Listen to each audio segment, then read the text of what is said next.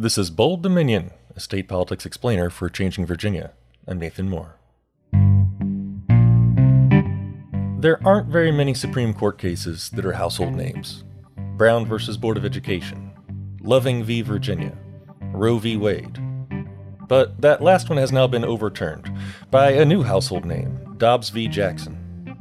Of course, unlike those other cases that expanded Americans' rights and liberties, Dobbs restricts them the Supreme Court ruled that the Constitution does not confer a right to abortion and that states can require forced birth if they so choose.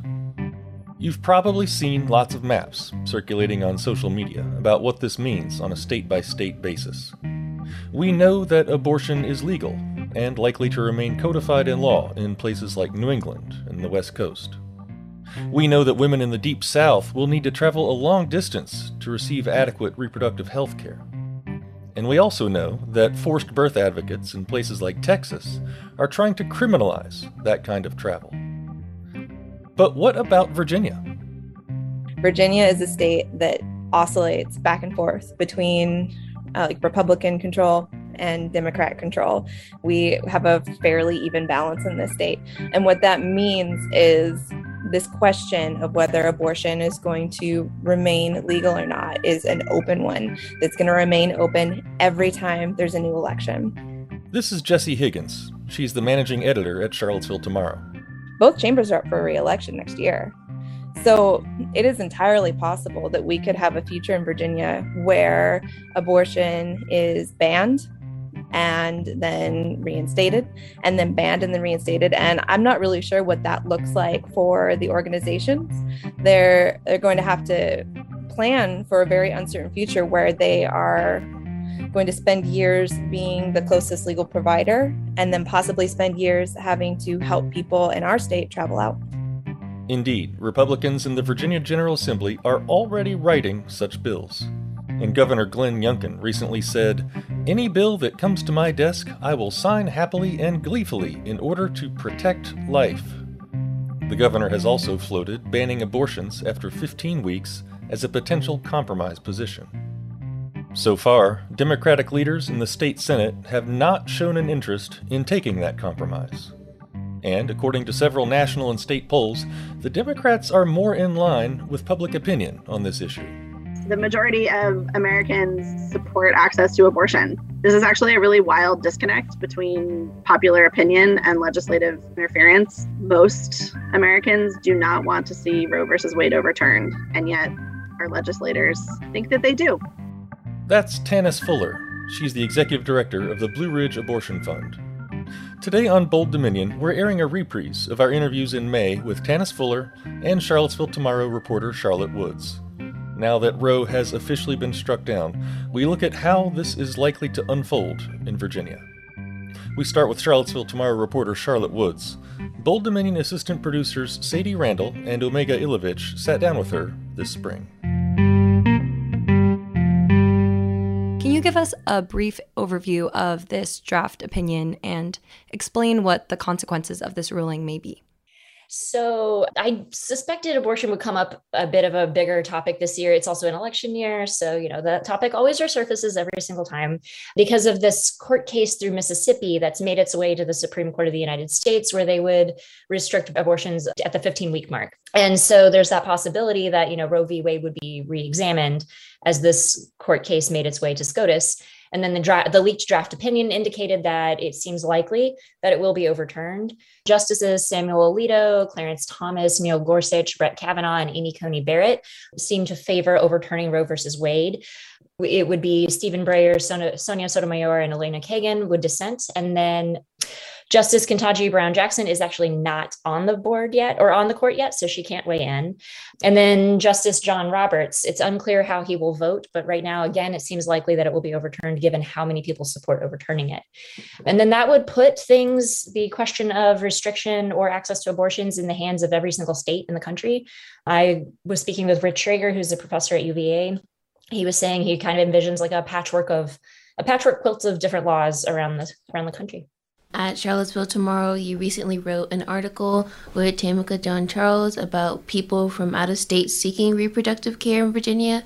So, what makes Virginia more of a safe haven for abortion than other states?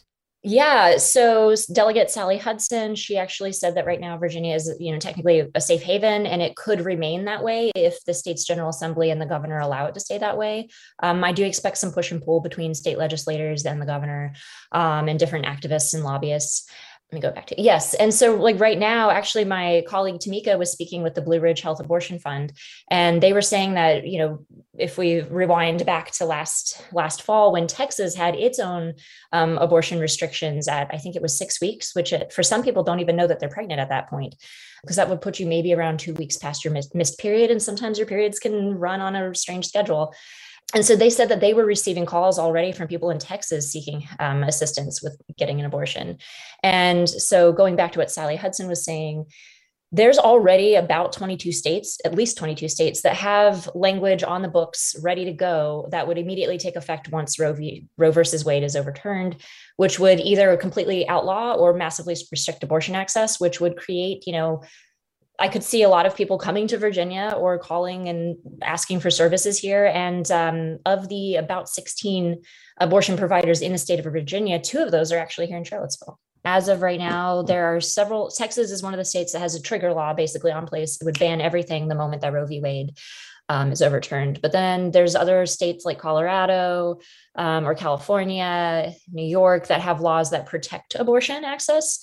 Um, and then there's a lot of states that have, you know, unenforced pre-Roe ban um, on abortions. Like before Roe took effect, there were already some states that were had previously been um, not allowing it. As you said, Virginia has become one of these states that is allowing a lot more abortion protection for individuals from out of state than their own states are providing. So, what effects will this out of state migration for healthcare have on the state of Virginia, and how are local abortion providers that you've spoken to been preparing for these changes? A lot of it does come down to funding. A lot of these abortion providers, if it's not through your actual hospital and you're going to some place like Planned Parenthood, Women's Whole Health, which is another um, like national affiliate of um, abortion clinics that has a location in Charlottesville, a lot of it comes down to funding because a lot of these places are like nonprofits. They seek a lot of donations and grants, and just making sure that if you are seeing an influx of out of state patients plus your in state patients, you want to make sure that you have the funding available to continue to operate the medical supplies that are needed. You know you have to have resources to do these things I could see a lot of people wanting to step up their donating, you know. Meanwhile, at there there are um, you know different advocacy groups. Like right now, I actually ended up speaking with very briefly with the Family Foundation, which is anti-abortion. They are planning to, you know, once you know if Roe v. Wade is overturned, they are planning on you know advocating to legislators that are like-minded with them on walking walking back some restrictions like for an instance an example would be like mandating like a 24 hour waiting period between when you seek an abortion and when you're able to actually get it. Whereas you know on the flip side there are lots of advocates and lobbyists and legislators that will be pushing to protect abortion access. Senator creigh deeds uh, spoke with me about how maybe perhaps virginia legislators could enshrine it into the state's code or the state's constitution which would be a bit more binding state level protection since there would no longer be any federal level protection where do you believe the Virginia General Assembly currently stands in terms of abortion opinion? And how does this safe haven that Virginia currently have has the potential to change? Um, this is why uh, Delegate Sally Hudson said elections matter. Um, and I foresee for years to come, once Roe versus Wade gets overturned, I see every election, this is going to be something that matters to people, whether they want to protect abortion access or restrict abortion access. It's going to be a huge campaign talking point. It's going to be a huge driving factor to vote for or against someone. Um, and honestly, right now, it's not totally partisan, but largely, largely partisan. It seems to be something that Democrats support while Republicans usually don't. There's obviously nuances in a spectrum in there. And we saw last fall, the Republicans gained control of the House of Delegates. Right now, the Democrats have a majority in Senate by one seat. And we obviously have a Republican governor who has been very out and about on being very um, anti abortion. So it's really going to come down to what seats flip or what seats remain the same in the next year ahead, at least. There's elections later this year. And then, you know, 2023 is when the House of Delegates actually has their next round of elections. Um, so we could start to see protections or restrictions surfacing in the, I think, the 2024 legislative session for sure. You mentioned at the end of your article how Chief Justice Roberts is also a swing vote, and here in Virginia, Senator Joe Morrissey is also considered a swing vote. How do you think these two swings can compare for Virginia? Yeah, so Roberts will be, he's the one to watch when SCOTUS looks at possibly overturning Roe versus Wade. Although, if he does side with the um, justices that are planning to dissent overturning it, it still is not enough of a majority, which is why it's very likely that Roe versus Wade may be overturned. I know that Congress has been working on things like the Women's Health Protection Act, which it um, passed the House, but it failed to pass the Senate recently. So legislators who want to protect still find other routes to protect access. They're going to have to go back to the drawing board and come up with some additional legislation, build some consensus, hopefully get things passed. If those if things get through Congress, um, I think we know where Joe Biden will stand on signing that. And then in the state level, same thing. You know, things have to go through the House and Senate before they can go to the governor. Even if Morrissey does, you know, swings in the direction of favoring abortion protection, it's also still likely that Governor Youngkin may veto it. I remember when Terry McAuliffe was governor, I was reporting, I watched him sign a lot of different vetoes because when you have split control of your um, House and your Senate, or even if the opposite party of you is controlling both of those chambers your job as governor is to you know you sign things into law or you veto things and you are the last line of defense on something and for youngkin he would be defending against pro-abortion legislation Obviously, we have congressional midterms this year, but at the state level, the House of Delegates, technically their election is 2023. There was a lawsuit that would have required them to run again this year because of the redistricting maps were delayed. So I'm not sure what the latest update is with that case. It's been dragging on for a while and it could change everything. so we could be having House of Delegates up for election this year. Seemingly unlikely given the fact that that case is still dragging and primaries are already happening and conventions are already happening, um, at least for congressional races. By 2023, that will be an election year, the official election year for House of Delegates with and for Senate, and it's all of those seats. Um, and that's when, like I said, things could could flip anyway or stay the same. Do you think that abortion access could be a hot issue in the upcoming elections this fall? I absolutely think it will be, and it will continue to be a hot topic for elections every year across the country um, for a very long time. I could see, you know, a lot of different states increasing restrictions or walking back restrictions. This is why things go to SCOTUS, or this is why things get enshrined in state constitution or the US Constitution, because it's harder to walk it back. Roe versus Wade has been in effect for 49 years. It's a 49 year old ruling that it's taken for the people who wanted it overturned this whole time. It's pretty much taken 49 years to, to get it to this point. It could take a long time to get it back. So at the state level, we're going to, like I said, we're going to see a lot of states leaning in or leaning against this. Um, Virginia has been very purple-ish indigo. You know we've got a lot of republicans and democrats and some every flavor in between here in this state. And so i think abortions will it will be a huge campaign topic every single year. I think legislatively we're going to see a lot of push and pull and it will be subject to who holds the majority every every two every four every six years and it largely it's not totally partisan but it is largely partisan. So it is something that like when we see more democrats in power we are more likely to see abortion being protected in virginia. When we see more republicans in power we are more likely to see abortion access not being protected in virginia. On May 14th, hundreds of protesters marched from Charlottesville's federal courthouse to the Free Speech Wall on the downtown mall as a part of the Bans Off Our Bodies demonstration. So, how do you see concerned citizens in Charlottesville calling on the Virginia Senate to protect reproductive rights? And what makes local activism like this important? Charlottesville is very full of very active, engaged residents. And it's really inspiring to see how many people here speak up about the things that they care about. And they, they work hard to advocate for themselves, for their communities, for their friends, for people who aren't even in Virginia. I could see, I think, a lot of organizing around here. And we, we also see a lot of young people. We see I, this past week, I mean, the Charlottesville Youth Action Committee has been very working very hard on bringing awareness to a multitude of issues. And every day, more and more people turn 18 and are able to vote and start educating themselves on the things that they need to know and what they care about.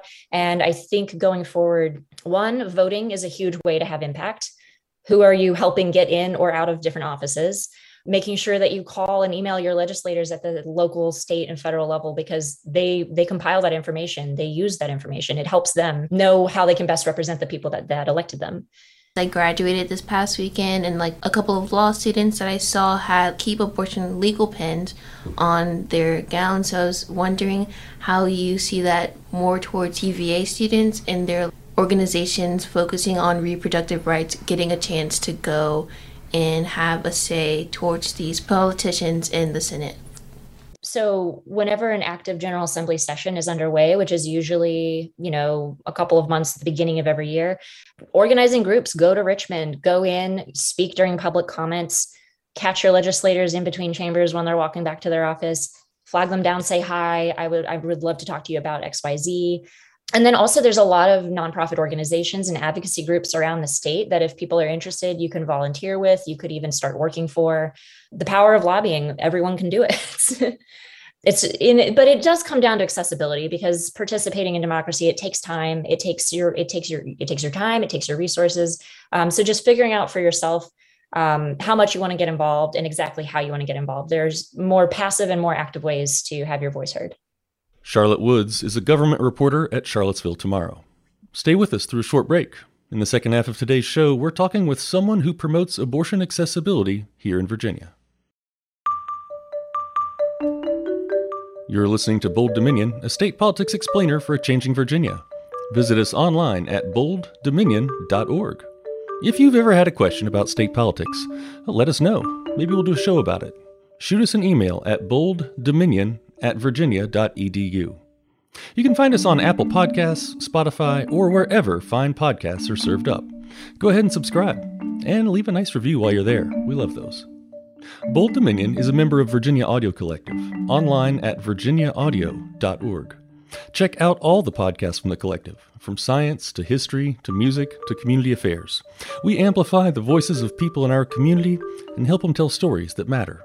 You can listen and subscribe at virginiaaudio.org. This month has been tumultuous for the state of reproductive rights in America. Virginia has more legal support for abortion than many other states, but there's a fight brewing over reproductive health care. Blue Ridge Abortion Fund Executive Director Tannis Fuller is on the front lines of that fight. She spoke with Omega Ilovich and Sadie Randall about what abortion advocacy currently looks like in Virginia. Can you start by telling us a bit about your organization and how has the leaked Supreme Court opinion affected your organization and others in the area? The Blue Ridge Abortion Fund is an abortion fund in Virginia, and we have been providing financial and practical support to Virginians and folks traveling to Virginia to access abortion care since 1989. The leaked Supreme Court draft has definitely created a lot of stress and anxiety in community and in the movement. But the reality is that Blue Ridge Abortion Fund and abortion funds like us have been navigating legislative and practical barriers to abortion care for decades. We are prepared for this moment. We know how to get people to their abortions. And so the draft doesn't have an immediate negative impact on the work that we do. So, based on that, from your perspective, where does Virginia currently stand socially and politically in terms of abortion support?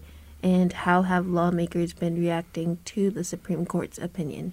Virginia occupies a really great and I'm going to say unusual because 10 years ago, I would never have thought we would be here as a state that has relatively protected access to abortion care for the time being. And we do expect that over the course of the next year at least, assuming also that the Supreme Court does decide the way that the draft suggests that they will, that Virginia will receive patients from states where abortion has become highly restricted and or impossible to access. Virginia lawmakers, particularly Virginia senators, are influential in keeping that access and abortion through the next year, through the next General Assembly. They control the committees in the Senate and therefore can prevent anti abortion legislation from reaching a floor vote. They are confident that they will be able to hold that line for the next year. Whether or not that protection continues in Virginia will depend very much on the next election. Does public opinion currently support abortion access pretty strongly? In the state of Virginia, yes. Actually, everywhere in the country. Yes, the majority of Americans support access to abortion this is actually a really wild disconnect between popular opinion and legislative interference. Most Americans do not want to see Roe versus Wade overturned, and yet our legislators think that they do. What general consequences do you think this decision will have for the state of Virginia? I think the consequences of this decision will impact Virginia in increased um, competition for available appointments. This changes, right? Because sometimes clinics don't have a provider or they don't have staff, and so they're not able to see patients at that moment. But we have generally accessible abortion care in Virginia, but competition for appointments is going to become more of a reality. And so, folks who are seeking care from out of state, right? We saw this in Texas. This is like we know exactly what's going to happen because we saw what happened in states surrounding Texas after SB 8 was passed. And so we'll start to see a ripple effect of limited access for an enormous number of people. Do you think that we can encourage more support for re- reproductive care on the state level, or do you possibly foresee Virginia legislators turning in the other direction and tightening restrictions given our political standing right now? It is definitely a fear that if the midterm elections do not preserve protection of abortion access, right? If we elect a bunch of anti abortion legislators in some way, I don't think that the protection of abortion will remain in Virginia. Is that going to be a full assault on abortion access where we might have the General Assembly outlaw abortion? Or will we see a return to mandatory ultrasounds, waiting periods, other sorts of softer barriers to abortion care? I don't know. There's a part of me that wants to say, yes, it will be softer barriers to abortion care. They will be more inconvenient and they will be frustrating, but it will not make abortion impossible to have in Virginia. But Miyares, our attorney general, has definitely stated that he would like the Supreme Court to overturn Roe versus Wade. So I don't know that we can count on that moderate response. In response to this kind of uncertain political standing, how have you and other abortion activists and organizations prepared yourselves for these changes? Blue Ridge Abortion Fund, in particular, is one of five organizations, five other abortion funds in the Mid Atlantic, who have been part of a grant award starting a year or so ago that recognized that the Mid Atlantic would be influential in any negative Supreme Court decision. So we received grants to staff up our organizations, which has been really use, uh, helpful, right? Because an organization that has staff can better respond to the needs of the people that we are serving. What have we done to prepare? Well, we have staff now.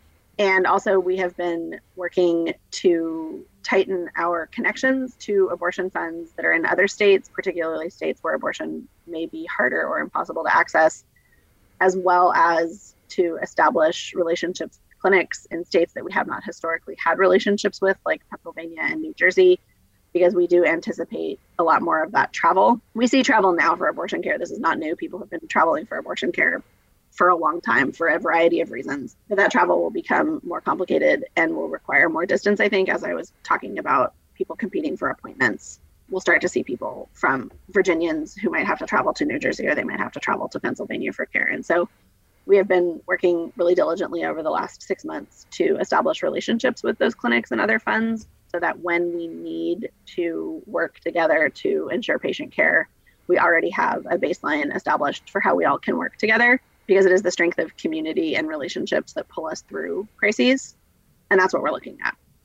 Your organization is largely committed to providing accessible avenues for reproductive health care through fundraising.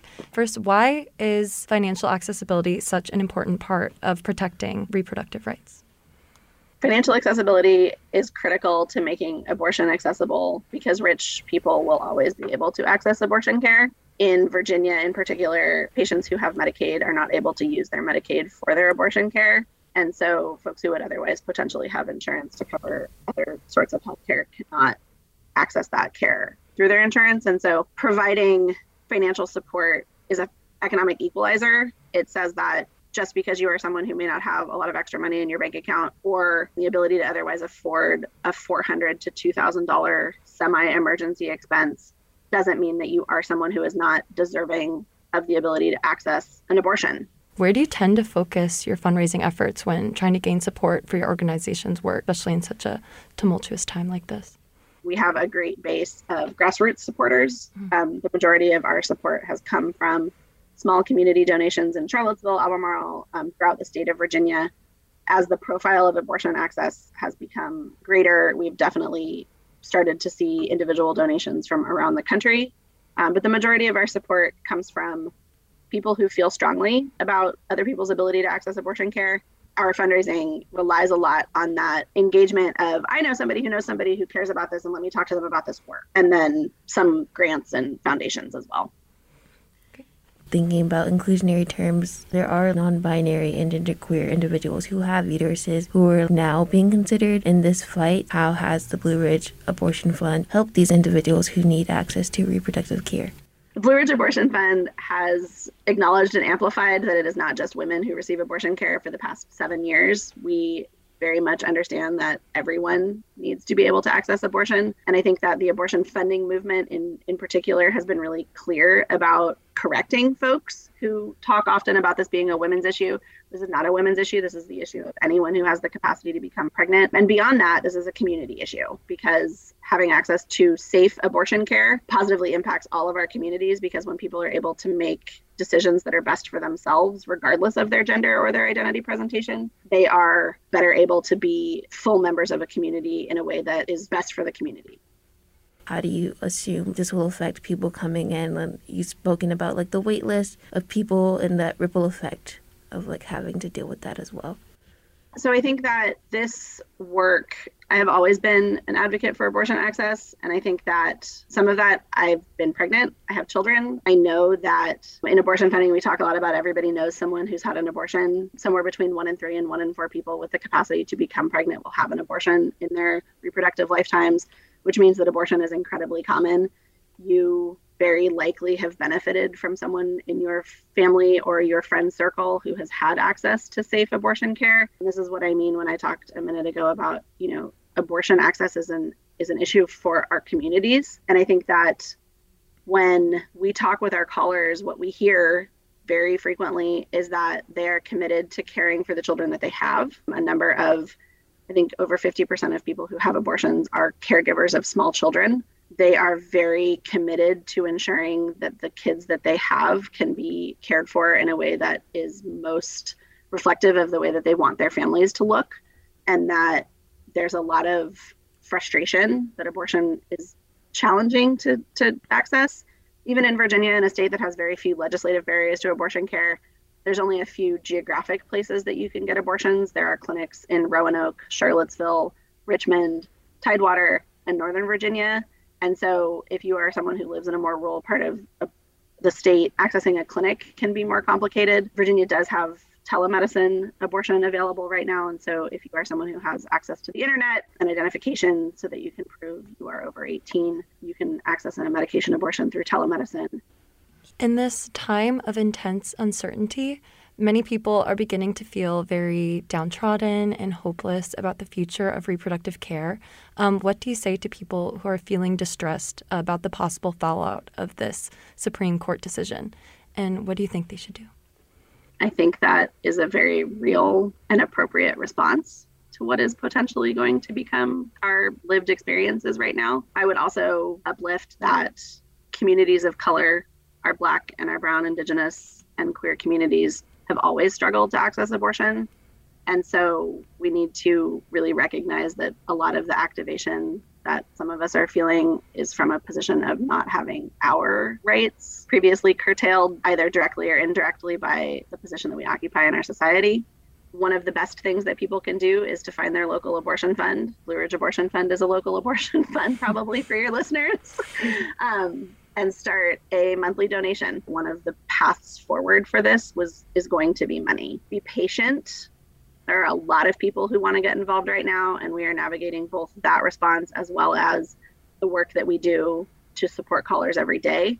Yeah, one of the things that um, we are asking people is to really be clear with your friends and your community members that you are not just pro choice, but you are pro abortion.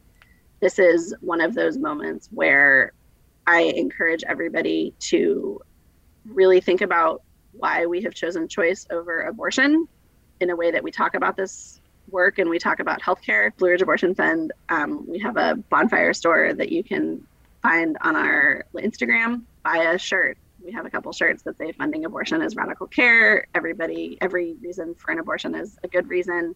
Um, think about wearing those shirts in public and think about having uncomfortable, hard conversations because when this Supreme Court decision comes down, we have to start thinking about how we're going to make abortion available in Mississippi again. Because it's not enough that you can get an abortion in California and New York and Illinois. That will never be enough. And the way that we're going to make abortion available in Mississippi again is to change the culture around abortion And the way that we change the culture about abortion is stop being quietly supportive, which also contributes to abortion st- shame and stigma, and to be just really clear abortion is normal. Abortion is healthcare. You know, as I mentioned earlier, it's really common.